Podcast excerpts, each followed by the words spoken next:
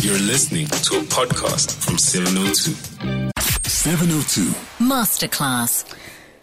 I'm observing protocol when I say doctor, but yes. I've been informed to refer to you as Sizaikele Marukule. Welcome to the show. Thank you so much for coming through.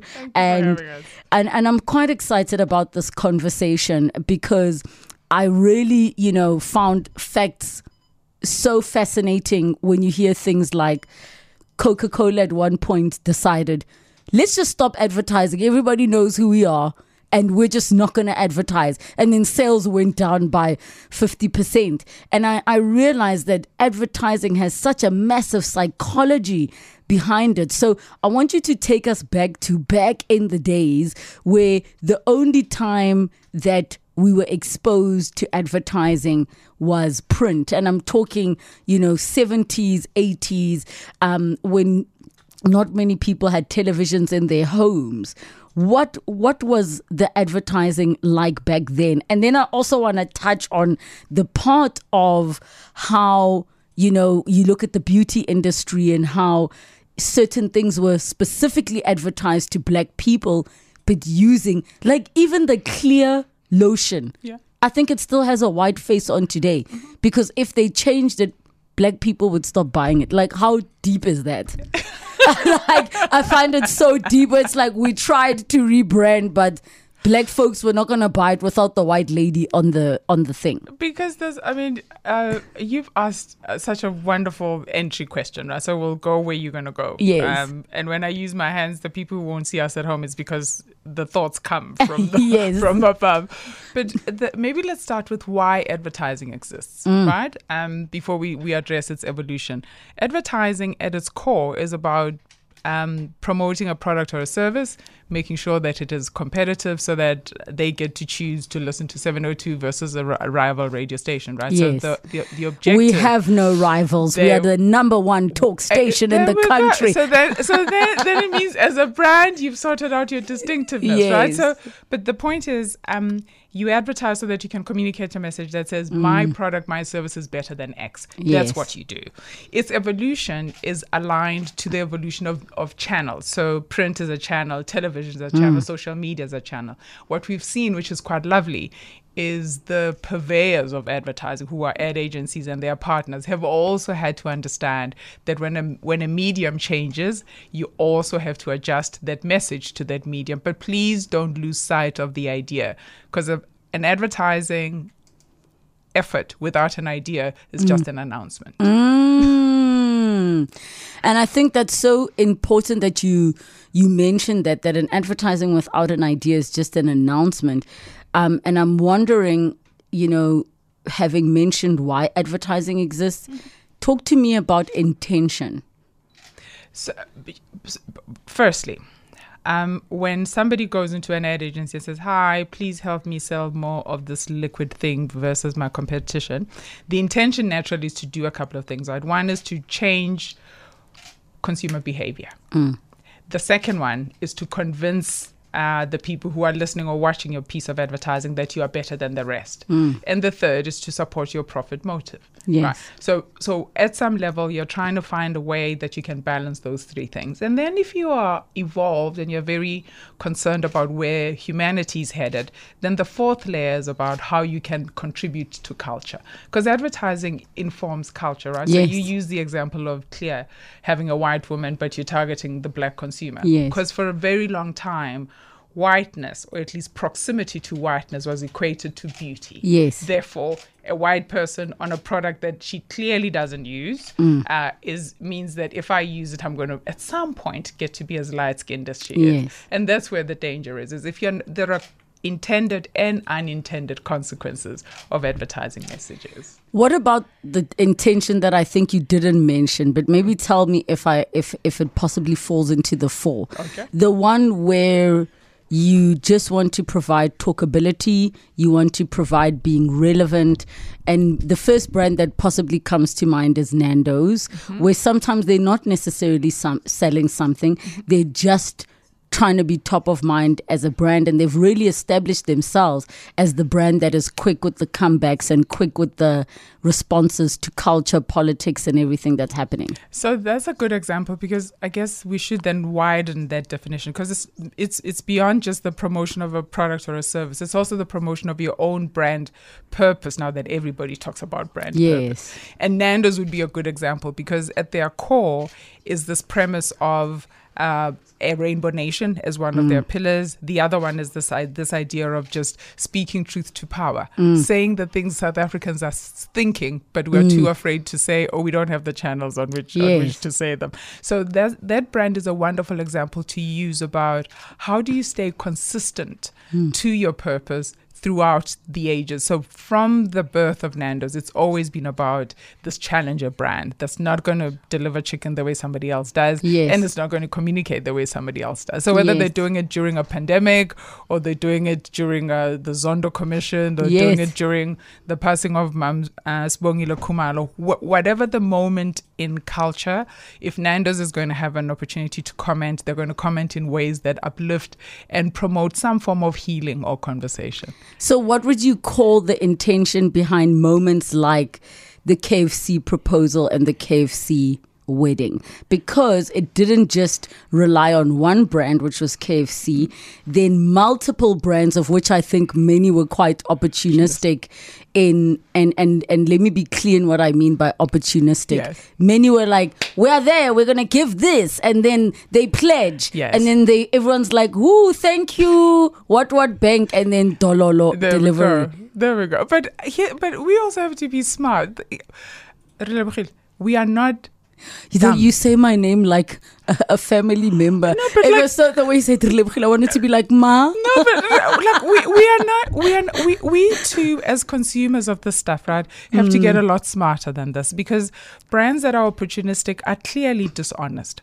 And then you have to remember, so that if, for example, Bank X said we are going to help transport disabled children to some zoo, and then they don't show up, what are you doing listening to their ads? What are you doing putting your money in their bank? So we have the power to hold brands accountable. And don't just go onto the Twitter streets and go, Kiliboni, you didn't show up. Do more than that. They don't deserve your money. They don't deserve your attention, because they didn't earn your respect. Yes.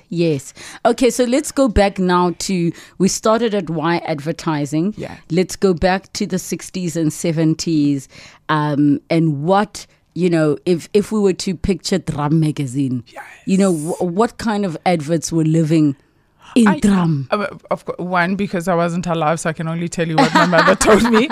But you also have to understand that even in this country, given our paint history, what you were consuming was based on the color of your skin, right? So Drum would only feed you things that some higher power had decided is suitable to the consumer who's black. But...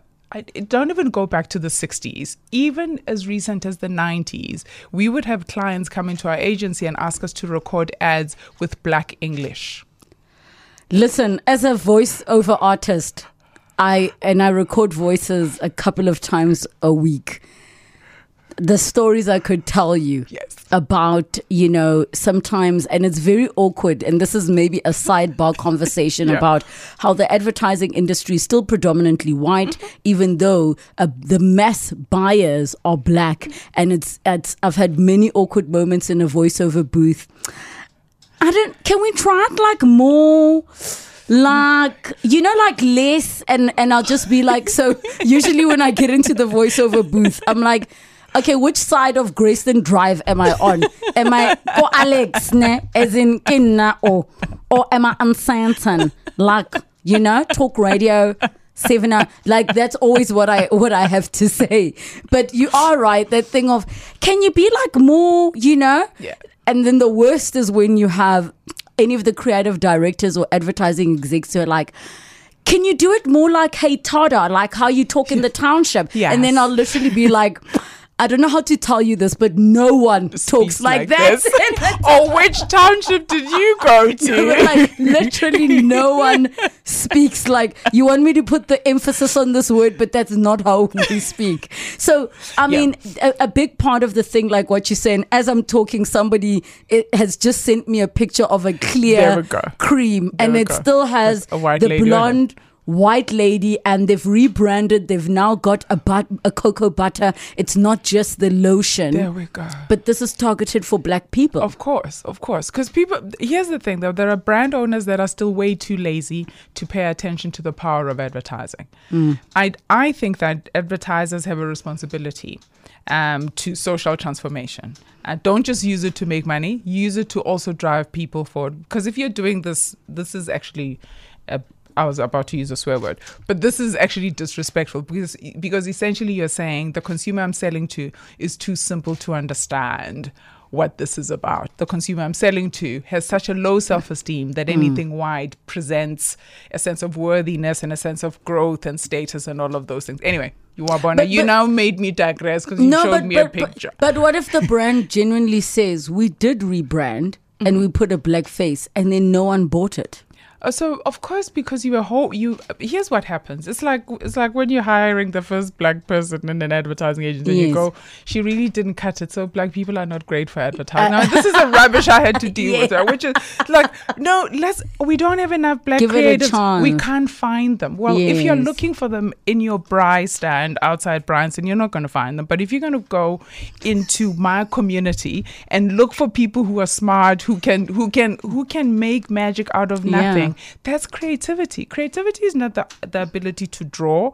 It's the ability to imagine something and bring it into existence in a way that nobody has seen before. Like, people are now stealing from Laduma, right? Yes. That's creativity. People are stealing from Mam Esther Mahlangu. Yes. That's creativity. So what are you talking about that you can't find black creative? Wabona, now you have me taking my blood pressure meds. Up in arms. All right, let's do this. Let's take a quick break. And when we come back, we're going to pick up on now this evolution in the generation that we are in, because we can relate to that, which is your radio, your television platforms, and then taking it to social media. And of course, we'll be taking your calls, 011-883-0702, and the WhatsApp line 072-702-1702. 702 Masterclass.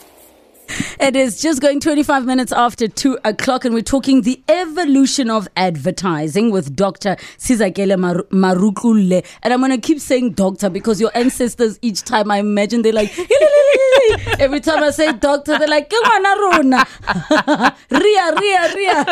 Ria.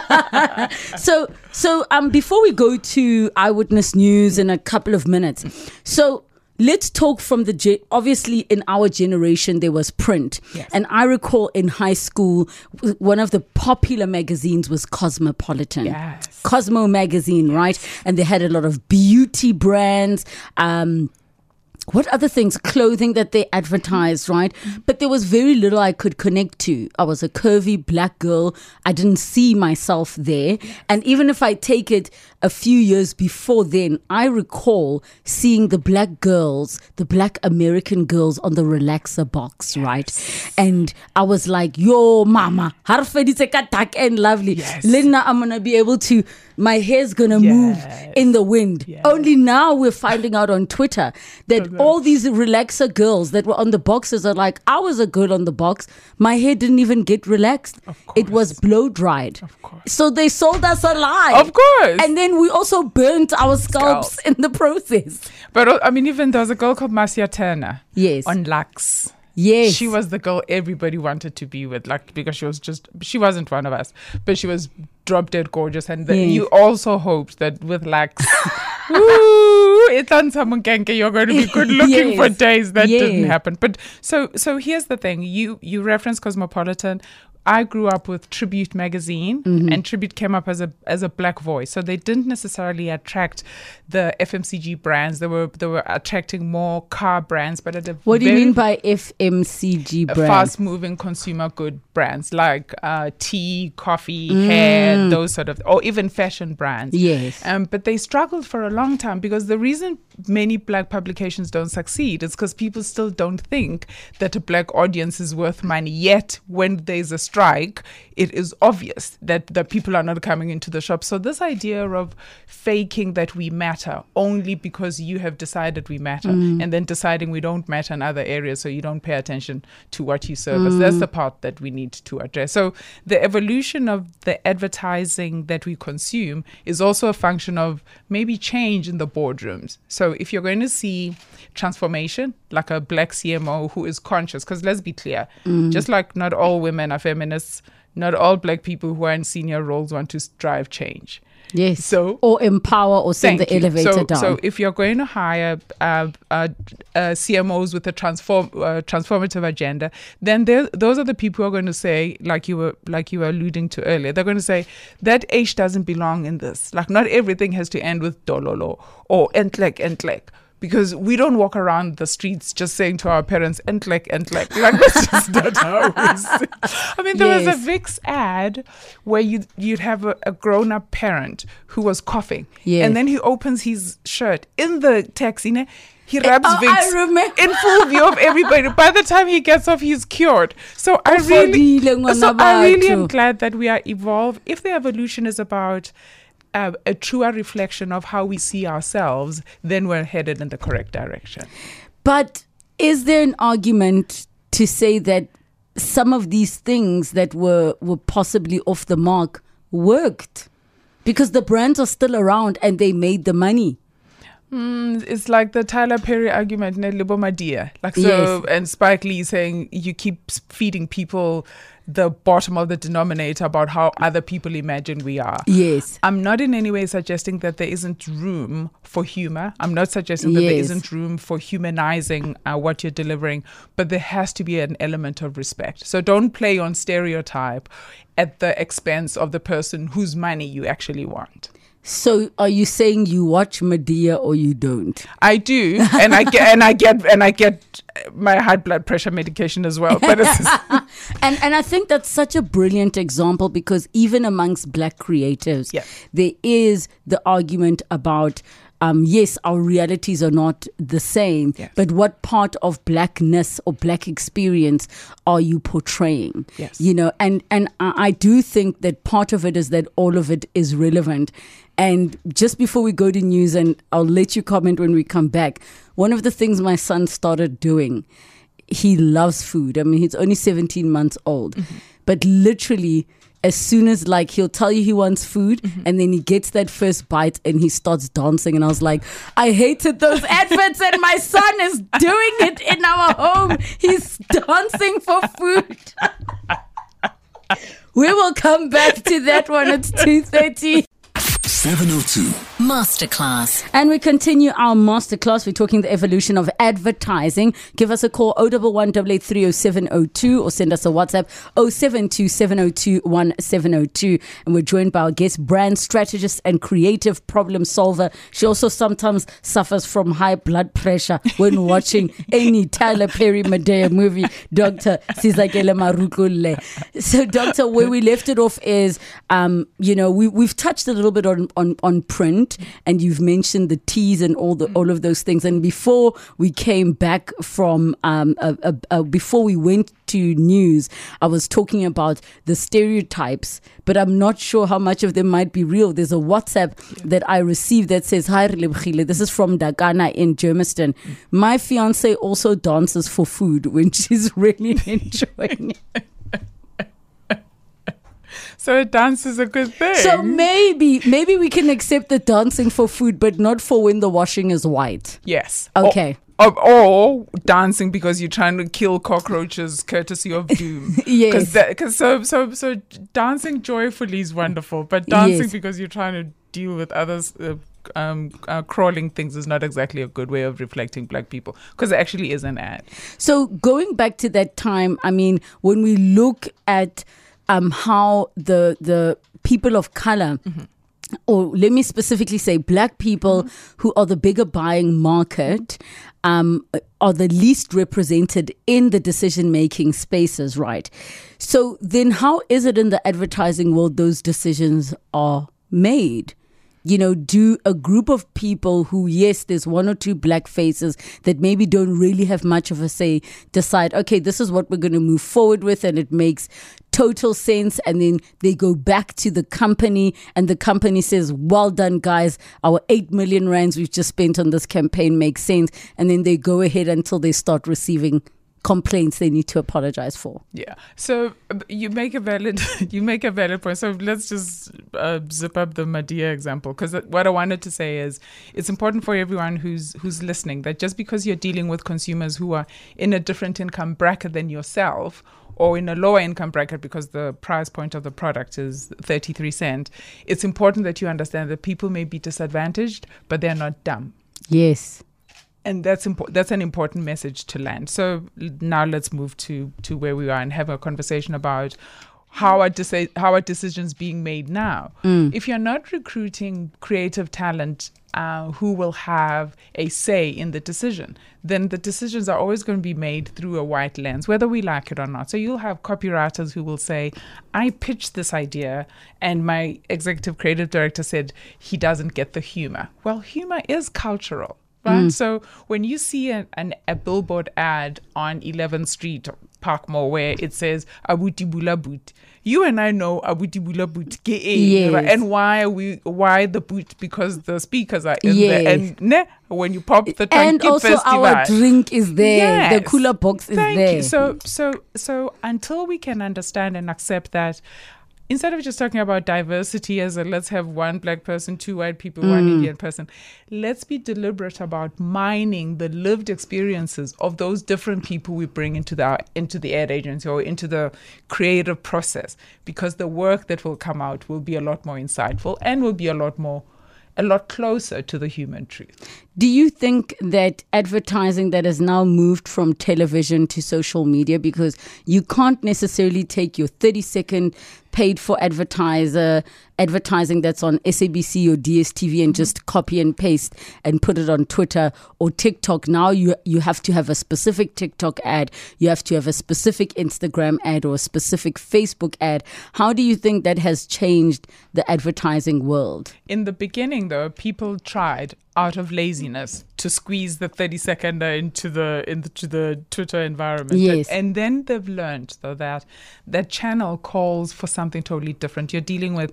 a different attention span. Yes. You're dealing with a different flavor and a different consumer who may want things that are a lot more simplified or a lot more straight to the point than the luxury you have when you've got a 30-seconder. So yes. I'm encouraged to see work that is a lot smarter, a lot crisper, and a lot more channel responsive. You have to invest the money. You can't say we've already sunk 10 million in this TV ad, so let's yes. sweat our assets, because the CFO will say that. We have yes. to sweat our assets, so we can't exactly be shooting new ads for every new medium. So that's wonderful to see. What's also wonderful to see is the influence of culture and how many more brands are saying, we may be the creators of this brand, but actually we don't determine how people use it, right? So whether you're desperate and you think people use you for a headache, whereas varsity students throw you into a Coca-Cola, they get a quick high. You have to make peace with the fact that once the brand is out of your hands, it's now in the hands of the consumer. As long as they're using it in a way that I guess increases your distinctiveness and doesn't cause you harm, you should be grateful.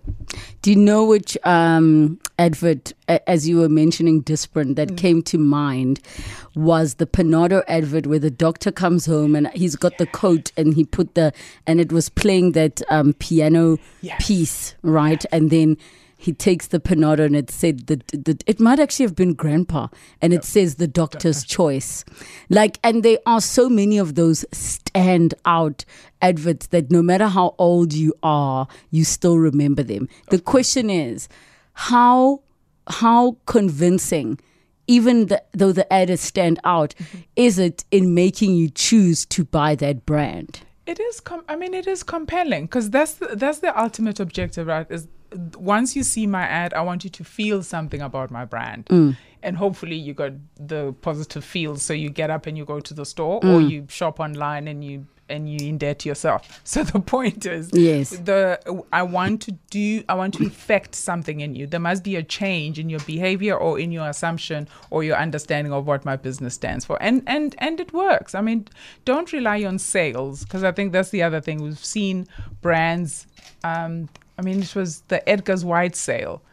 Where a lot of people would just go, I'll wait to go to Edgar's and buy in the white sale, and then for the rest of the year you don't go and shop there. So promos are not the way to build your brands. Marketers listening, you have to have a compelling idea that is distinctive from the rest, and then it.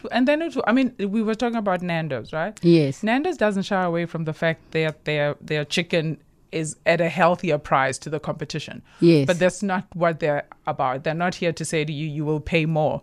They deliver value that is intrinsic and extrinsic. So it's value that says, I feel good about this, but value that says, I'm associated with a brand that is cool. Therefore, I can vibe with their values because their values are aligned to my values. Yes. Okay, we need to take another break. 011-883-0702 and the WhatsApp line 0727021702. 702 Masterclass. The evolution of advertising. 011-883-0702 in the WhatsApp line 0727021702. We're with brand strategist and creative problem solver Dr. Sizaikele Marukule. Dr. Dokotela. Let's go to the lines. We have Kisitero. Sitero, how are you doing? Sharp. My apologies. I see your name on a screen and I just read it as it is. Yes. Hi, Sizaikele. Hello. So a quick one. I don't know if I fast-tracked the conversation, but I just wanted to ask on the impact of influencers with regards to marketing, especially now that we know that most people don't. Okay, people smart. Oh, we're losing a little bit. Can you just try and move around and repeat the question, because we lost you? Oh, sorry. Yes, sorry. Go ahead. Can you hear me now? Yes, we can hear you. Okay, so I was just asking about the impact of influencers with regards to marketing, because I know, yes, South Africans have smartphones, but we struggle with data. You know, not all of us have Wi-Fi, free Wi-Fi, or we have house Wi-Fi. So does that have return on investment for brands? And I think that's a very valid question. Thank you so much for that. Thank you for that question. Actually, I did have a note on, let's talk about influencers. Yes. I mean, the debate is out because here's my view. My view is, in the beginning, people used models and they used celebrities, and now they've got people called influencers. You don't necessarily have to create a superficial link between we use her, she's got 1 million followers on Twitter, therefore we're going to have 1 million sales.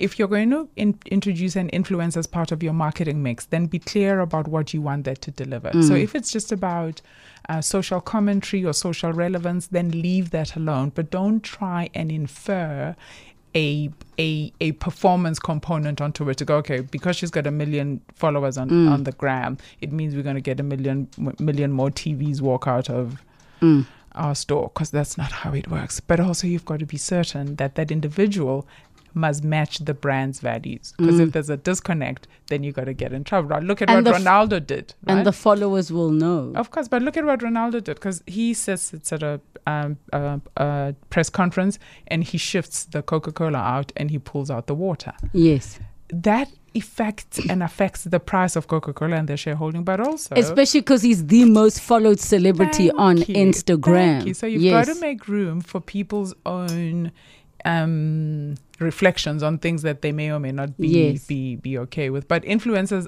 there isn't a direct correlation between she has 1 million Twitter followers and therefore we've made 1 million more sales. So maybe then can we clarify so that everybody understands, for every platform, while the numbers matter, as in how many listeners, how many viewers, how many whatevers they are, what matters more is what part of that specific group are you targeting. Yeah. So if, for instance, you are promoting, you know, at a restaurant is advertising where you're going to pay minimum 1,000 rand per plate, it's only going to appeal to a tiny percentage possibly of our listenership versus promoting, you know, some, what's this, the new Capitec airtime, unlimited data deal where it's like it can appeal to everybody. So can you help us understand when advertisers decide this is who we're targeting and how we're targeting? It's not about a million followers. It's about what percentage of that million are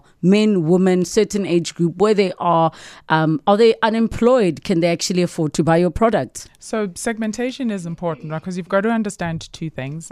In our business, we speak about a need state and a life state. Yes. So what do these consumers need?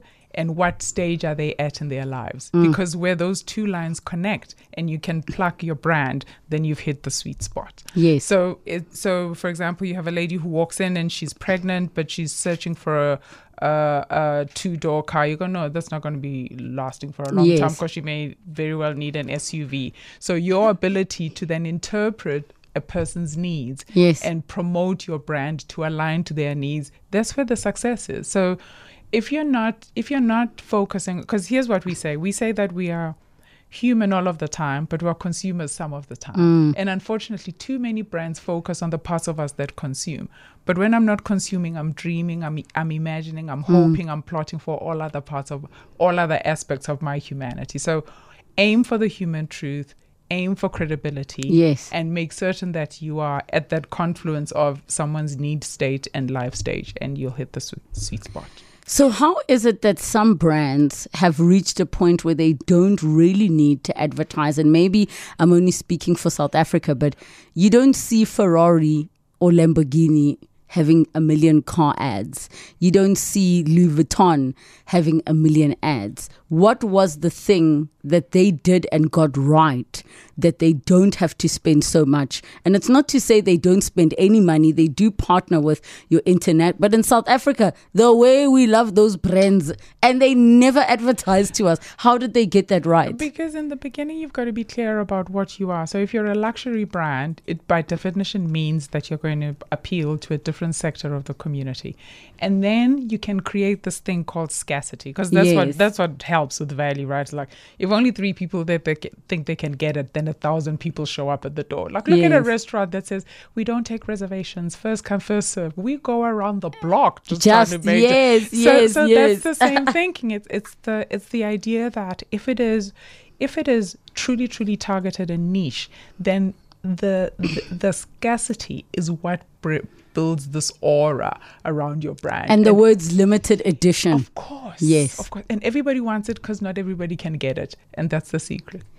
So, and I know there's so many things we didn't get to cover. In closing, what would you say, you know, are some of the standout key takeouts about where advertising has come from and where it's going? I think for me, one of the things I'd say is brands can no longer, you know, undermine our ability to see through. Like we are smart, we are educated, we are streetwise, and we, you know, they need to be a lot more intentional with what they do and how they do it. So maybe 3 things, right? So the first one is brands contribute to identity and meaning. So they contribute to how we see ourselves and the meaning we attribute to that. So if I've got a smartphone, I think I'm cool. And then in my peer group, it means I'm hot, right? So, so that's what that means. So we have to be very clear that in the communication, what are we doing to contribute to lifting people's self-esteem? Not inflating it like X, like spray yourself, you'll get all the girls.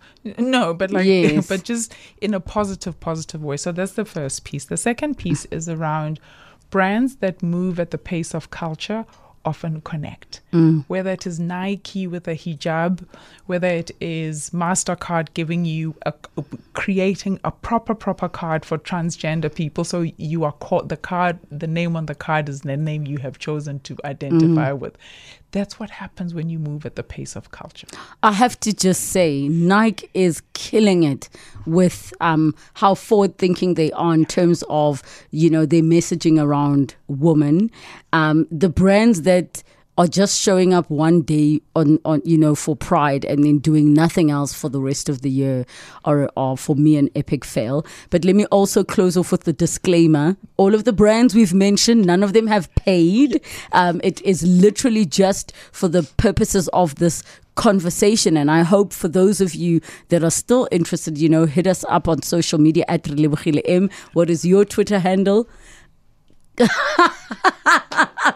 No Twitter handle yet for the doctor, I'm but on the streets. There's nothing wrong with not being on the streets, but there's so many things we can keep talking about, and I agree with you. Let us hold brands to account. When they say that they are going to do something or they do something, there are routes you can take to challenge. There are rules, even with influencers, and not necessarily saying, actually, I was paid to say this or do this. Thank you so much for coming to chat to us on this masterclass. I really just enjoyed myself, and I'm gonna just pay close attention in the lotion aisle and just be like, Mara, guys, are we still here?